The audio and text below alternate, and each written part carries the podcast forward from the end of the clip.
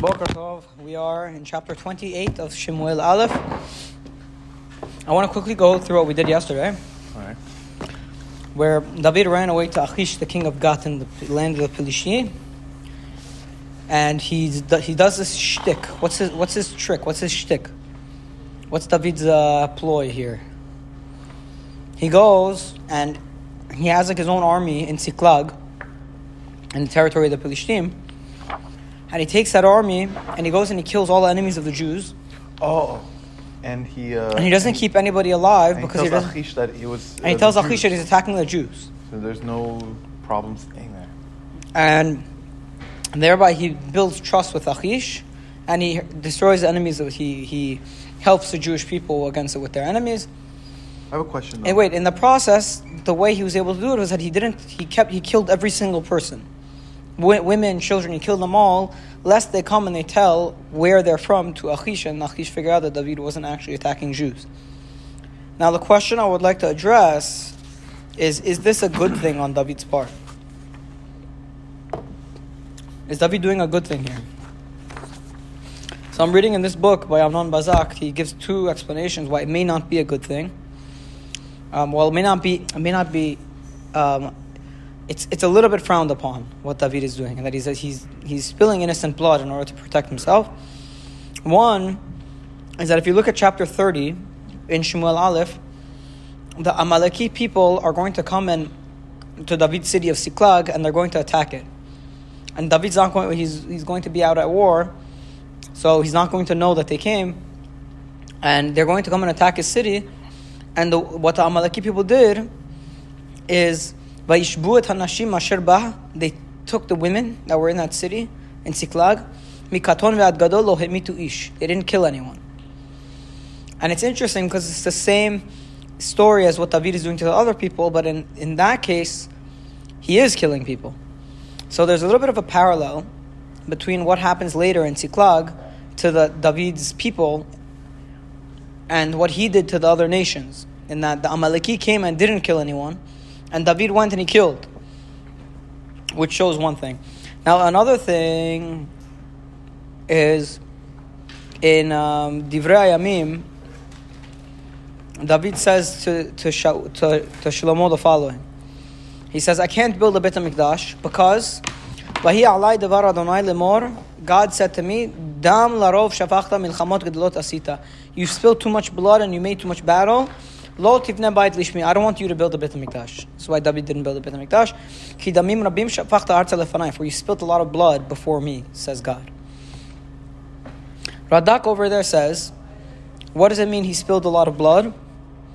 That there was a lot of innocent blood. One is we'll see in the in the Shemuel Bet in the story of Bathsheba that he kills the the husband of Bathsheba, okay, Uriah. And the second case that the Radak brings is this case of when he killed the nations when he was living with the Pelishtim, and he killed the nations and he didn't kill he didn't keep anyone alive. That he didn't keep anybody alive. And this was one of the examples of the innocent blood that David spilled, which caused them to not be able to build a Beit HaMikdash. So ultimately, ultimately, it seems like there is a little, a hint, a hint of disappointment in David for the way he behaved in chapter 27. Okay? Now, the Radak over there also says that it wasn't, um, he didn't get punished for this because his intention was to destroy the enemies of the Jews. Meaning his overall intention was to kill the enemies of the Jews. He just went a little bit overboard. So because it wasn't a, you know, it's not like he went to the city of Kohanim and killed everyone for free. He he went and he killed enemies of the Jews and he added some more people to it by mistake, or, or you know, like uh, in the process, so he wasn't punished for it. But again, there's a hint of a problem with the way that David behaved in chapter 27. Okay, should we go to chapter 28? All right. So Question though. Yeah. Actually, no, ask you. So we leave chapter 27 with Achish trusting David. Now Achish is the king of the Pelishtim. So we trust David fully, and he thinks that David is fully, fully against the Jews at this point. To the extent that in chapter 28, Achish is going to ask David to help him go to war against the Jews. So And it was in those days the Pelishtim gathered their camps to go to, to go to war. Lilachem Israel to fight Israel. Vayomer Achish el David, and Achish says to David, Yado atedaki iti tetzeh b'machaneh ata v'anashecha. He says, I know that you should come out with me to war, you and your people, against the Jews. Vayomer David el Achish, lachen ata teda et asher yaseh avdecha. You know what your servant is going to do. He kind of says it in like a vague way. Translate how they how they translated it. Pasuk bet. You shall see what your servant You shall see what your servant will do. Now, what what does Achish think he means? Of course. And don't worry, I got you. What is David trying to? He's trying to basically avoid and giving him a straight answer. Hmm. Okay. Like, oh, Achish see. David, and and Achish says to David, "Lachen shomer leroshi kol hayamim." He said, "If you do good in this battle, I'm going to make you a shomer leroshi. I'm going to make you my like personal guard." Permanent bodyguard. Yeah, for the rest of for the rest of days. Meaning he's getting that close to Achish. You know, it's it seems to be like a within the Jewish DNA to be able to get very high up into in, in like spy work. Like uh, what's the, the thing, the Netflix thing? With the the guy who became like he went to Syria and he became like the best friend of like the king of Syria or something. What's that? Do you guys know that? The spy? Spy? No, it's called the spy, no? It's crazy. The Famous Mossad, the famous, spy? yeah, yeah, the famous. What's his name? He got, he got caught at the end. Oh, he got caught after, uh. Levy? No? um, whatever. So it's like If we know about him, then he's not so much of a spy. it was Eli seventy Cohen. years ago. Eli Cohen, right? Story of Eli Cohen. He's a legendary One of the- spy. top- one of the legendary. best, I mean, he almost, he almost, he like almost became like the, the prime minister of Yeah. Syria. Like crazy. It's right. crazy.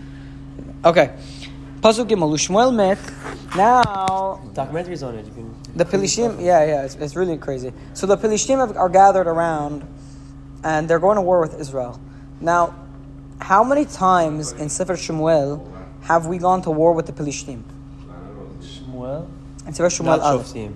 No, in Shmuel Aleph. Probably this is the first. No, it's not the first. About Second. Shaul has fought the Philistines a few times. Right, wasn't exactly. a war. Why is that considered a war? No, no, Shaul has, has gone to battle with the Pel- okay battle. I don't Okay, know. battles are wars? time. No. on um, battle, whatever. Okay, this is the third time. There may be even more actually. I, I, I counted three so far.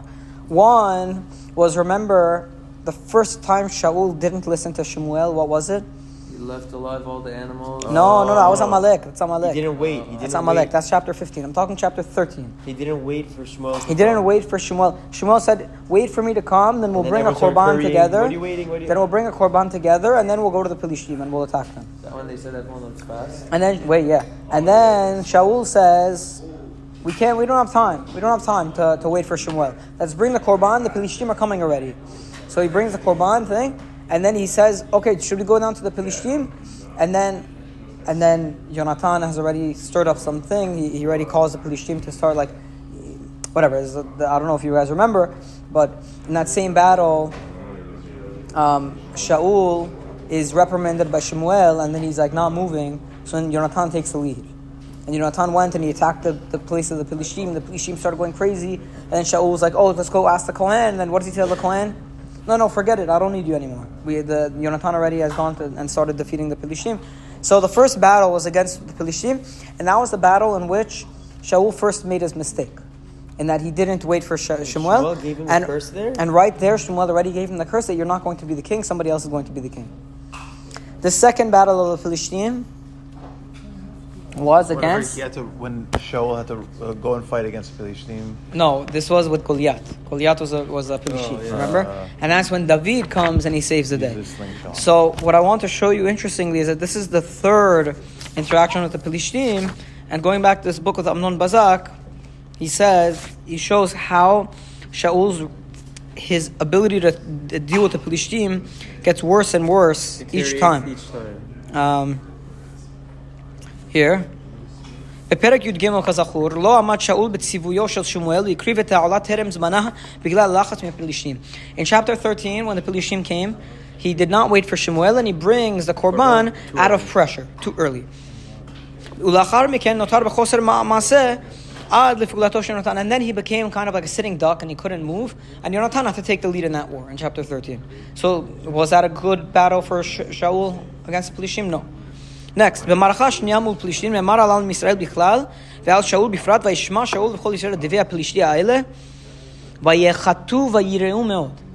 So this was against Goliath. They were scared and they feared him. So first time, Shaul basically can't move. He f- me- messes up and he can't move. Second time, it shows that he's scared and they feared the Goliath. Now we're at our third battle with the Philistine. Let's see what Shem- Shaul is thinking at this battle.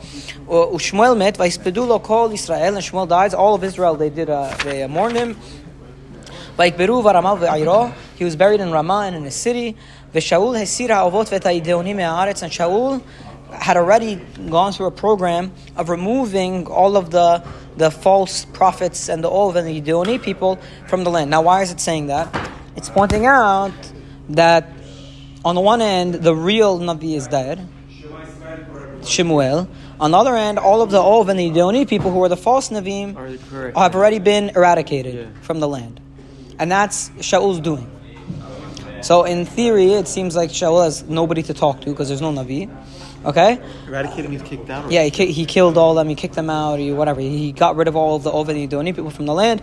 So they're, they're related. The Navi, the Navi is a kosher form of, of meaning the Ova Yidoni is a non kosher form of Nivua. You get the same thing out of Ova Yidoni, just in a non kosher way, right?